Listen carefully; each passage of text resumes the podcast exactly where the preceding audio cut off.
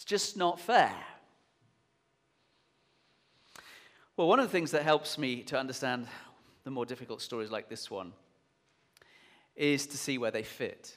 I mean, fit in the text, in the wider story. At what point in life does Jesus tell this story? Where is he and what's he doing? To whom is he talking? What has just happened and what is going to happen next? So, in chapter 19 of Matthew, uh, to the paragraph just before this parable, you find out that Peter has just asked Jesus what he and the other disciples can get in way of reward for their loyalty to Jesus. They've given up everything to follow him, and Peter points out, what will he give them in return? Jesus promises them 12 thrones in the world to come, but many that are first will be last, he says, the last first. Then he tells them this parable about the laborers in the vineyard. That is what happens before the story. What happens after is that James and John's mother, dear James and John's mother, comes uh, to Jesus and makes a special case for her two sons. Kind of pulls Jesus aside and asks Jesus to give them the best thrones in heaven. It's, it's all right having 12 with the disciples, but can you just give them the, tw- the two best, please? One on the left, one on the right. Politely but firmly, Jesus lets her know that she doesn't know what she's talking about because his throne will not be made of gold or jewels, but out of wooden nails in the shape of a cross. It helps to know where the parable fits, that both before and after, Jesus tells it to his disciples, his own disciples, and by inference to others. Those disciples are jockeying for position, wanting the good seats in the kingdom, the VIPs, competing even amongst themselves for the best, pecking order. Each of them wanting to be first in the queue when the doors are propped open and the show begins, ringside.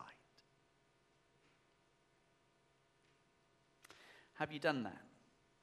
Picture the scene, if you can, on this nice kind of spring evening.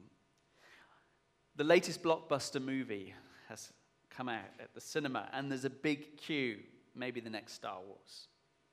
And it's in the afternoon, and if you can remember this far back, you're young and it's summertime and there's lots of us waiting, and your parents have dropped you off in the heat of the afternoon, and you're giddy with the prospect of an hour's peace of, uh, and quiet. And, and, and we stood in the shade of the awning outside and waiting for the box office to open, and money's burning a hole in your pocket. And you wonder about the economies of popcorn versus a big Coke or the pick and mix. Your friends arrive and shout their names, motioning them to come over to the place that you've saved for them.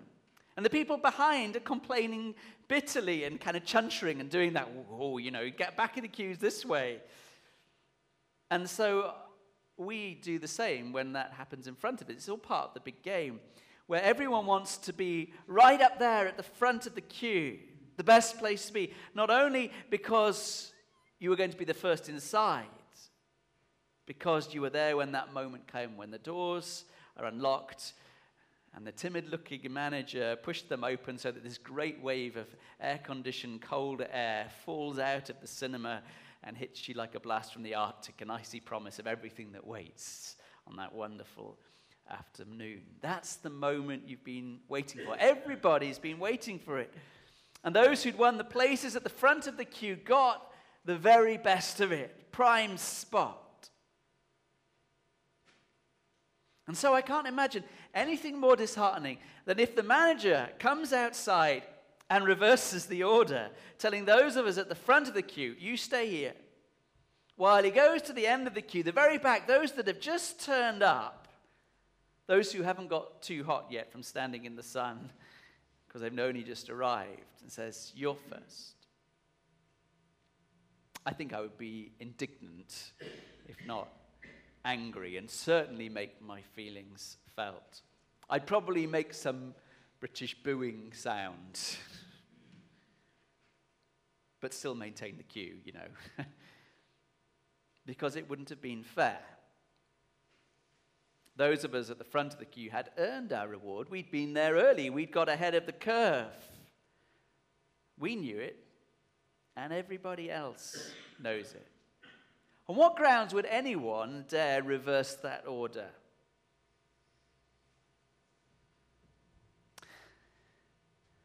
Life is not fair, which is, which is why it seems all the more important that God should be. Do you know what I mean? God should be the one, should be the only, should be the sole authority whom we can count on, shouldn't he? To, to reward people according to their efforts, who keeps track of how long that we've worked and how hard we've worked, and, uh, and who does not let people break into the queue ahead of you. They don't deserve to. God should be the one manager who polices the queue, walking up and down to make sure everyone stays where he or she belongs so that the first remain first and the last wait their turns at the end of the queue. Life's maybe not fair, but certainly God should be. But it's not so according to the parable, according to this story.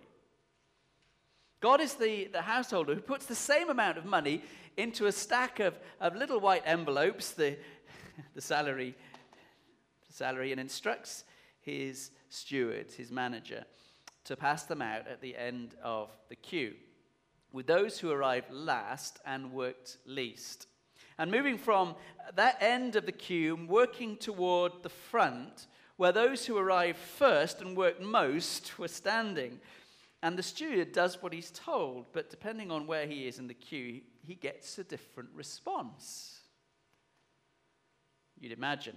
At the end of the queue, with the last and the least, there's a whole lot of cheering, a lot of laughter and backslapping. Five o'clock we started, a whole denarius. While near the front, where the first and the most, there's a loud grumbling, or at least muttering, probably great hostility. So the steward, the, uh, the manager, hands over the envelopes faster and faster because it's getting more and more hostile, ready to run for his life. In every case, the pay, the, the, earn, the wages is the same. It's a fair wage for the day. But how it's received depends entirely, and this is the point, how it's received depends entirely on what each person believes he deserves. Those who've received more than they think are what? They're celebrating, hey, jubilant. While those who've received less are furious. Take what belongs to you and go, says the vineyard owner. Am I not allowed to do what I choose with what belongs to me? You see, the most curious thing about this parable that Jesus lobs into the mix is the question of where we locate ourselves in the queue. Where are you? The story, you see, sounds really different if you're at the back, just turned up, than it does for those at the front. But isn't it interesting that 99% of us hear it from the front row? Feel indignant. We are the ones who've got the short end of the stick. We are the ones who've been cheated. We're the ones who've had to get up early and hard, worked hard and stayed late, and all for what? So that the backward householder can come along and start at the wrong end of the queue, treating us just like the ne'er do wells who couldn't even get dressed until noon and gave the same. That's how most of us hear the parable. But it's entirely possible that we're mistaken about where we are in the queue. Did you ever think about that? It's entirely possible that, as far as God's concerned, we're halfway around the block and that there are all sorts of people ahead of us in the queue, people who are far more deserving of God's love than we are, and people who have more stars in their crowns than we will ever have. And they're at the front of the queue, and we're near the end of it for all sorts of reasons. No one's ever told us about it, for one thing. We don't know. We didn't even know there was a queue until late in the day, but even if we had, we might not have done much about it. We know all kinds of things we don't know much about. There are so many things we mean to do that we never get round to doing, and there are so many things we mean to not to do but we end up doing anyway. Even when we manage to do our very best, things get in the way. People get sick, businesses fail, relationships go down the drain. There's a lot of reasons why people wind up at the back end of the queue, and only God can sort them out. But let's just suppose for a moment that it is you back there. Craning your neck for even a glimpse of the cinema because it's so far off, knowing that you'll never make it in, it would just appear to be fully sold out.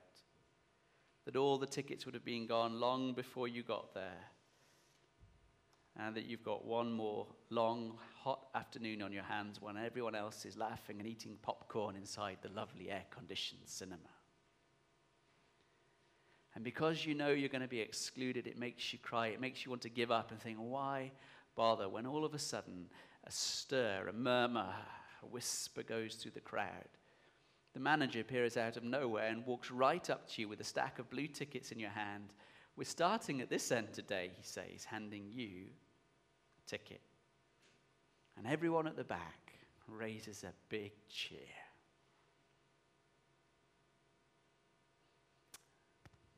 God is not fair. For reasons we may never know, God seems to love us indiscriminately and also seems to enjoy reversing the systems we set up to explain why God should love some of us more than others. But by starting at the end of our queues with the last and the least, God lets us know that his ways, they're not ours. And that if we want to see things His way, we might work on our own notions of what is fair and why we get so upset when our queues don't work. Very British. You see, God isn't fair, but depending on where you're in the queue, that can sound like powerfully good news. Because if God is not fair, then there's a chance that we'll get paid more than we're worth, and that we'll get more than we deserve and that we'll make it through the doors even though we were last in the queue, not because of who we are, but because of who He is. See, God isn't fair, God is generous.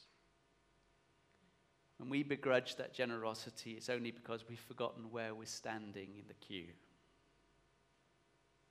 On any given day of our lives, when the sun goes down and the cool breeze stirs the dusk, when the work is done and and the manager heads toward the end of the queue to hand out the pay, there is a very good chance that the cheers and the backslapping, the laughter and the gratitude with which he is greeted will turn out to be our own, yours and mine. Amen. Should we pray?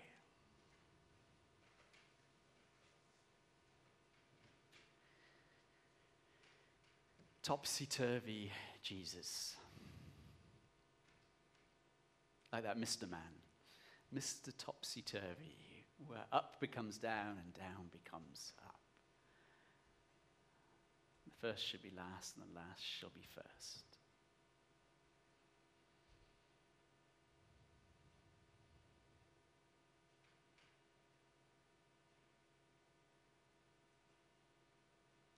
Just a week ago, we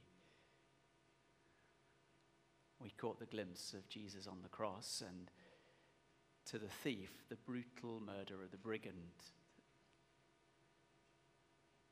Remember me, Jesus. Today you will be with me in paradise. Goodness me, he was at the end. But it's welcomed as the first.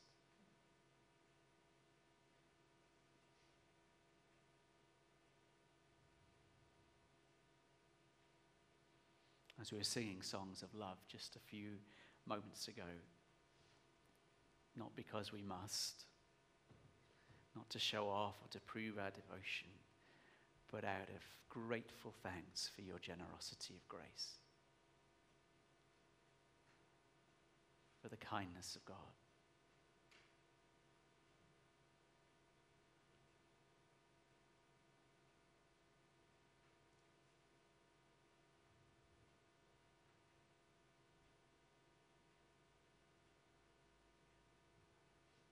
as we dwell upon that for a moment of just thinking the enormity of his goodness towards us, I always find it most, most challenging when I read of those who have been forgiven much, they love much.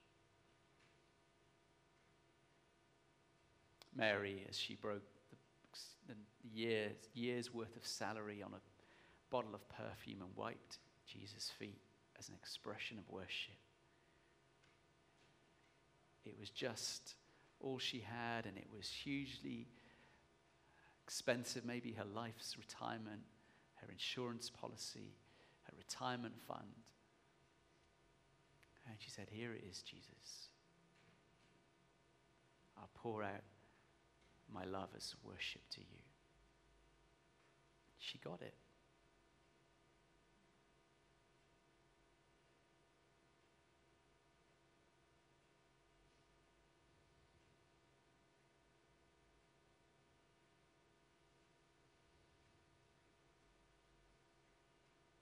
Pray too for us in this season where we are being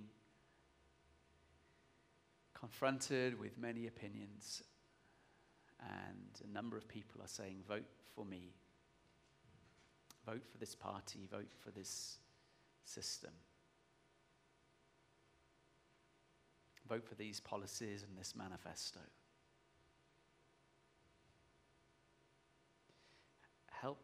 Us to integrate what we've just heard about generosity.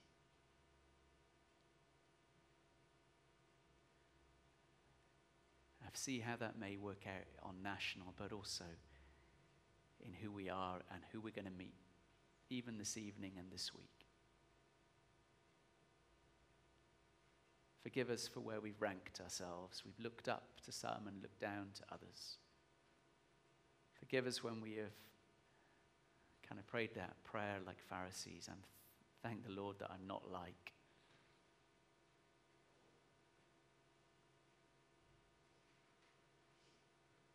We pray that we would remain humble before you, Jesus.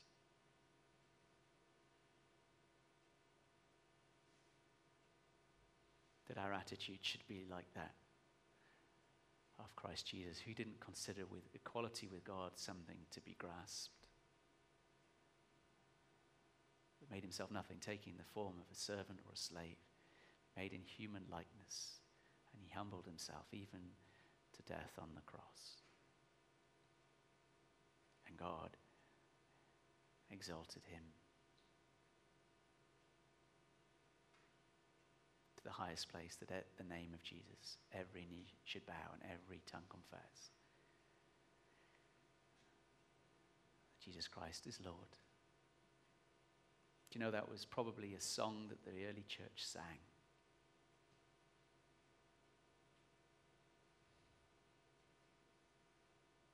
What great lyrics.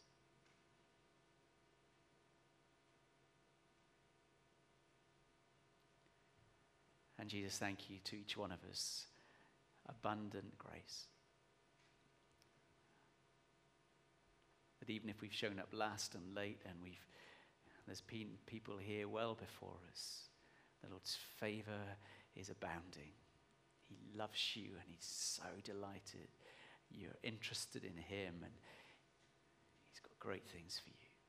Not because you deserve it, but because he is good keep stirring us with that in mind. In every day, in every way. In Jesus we pray. Amen.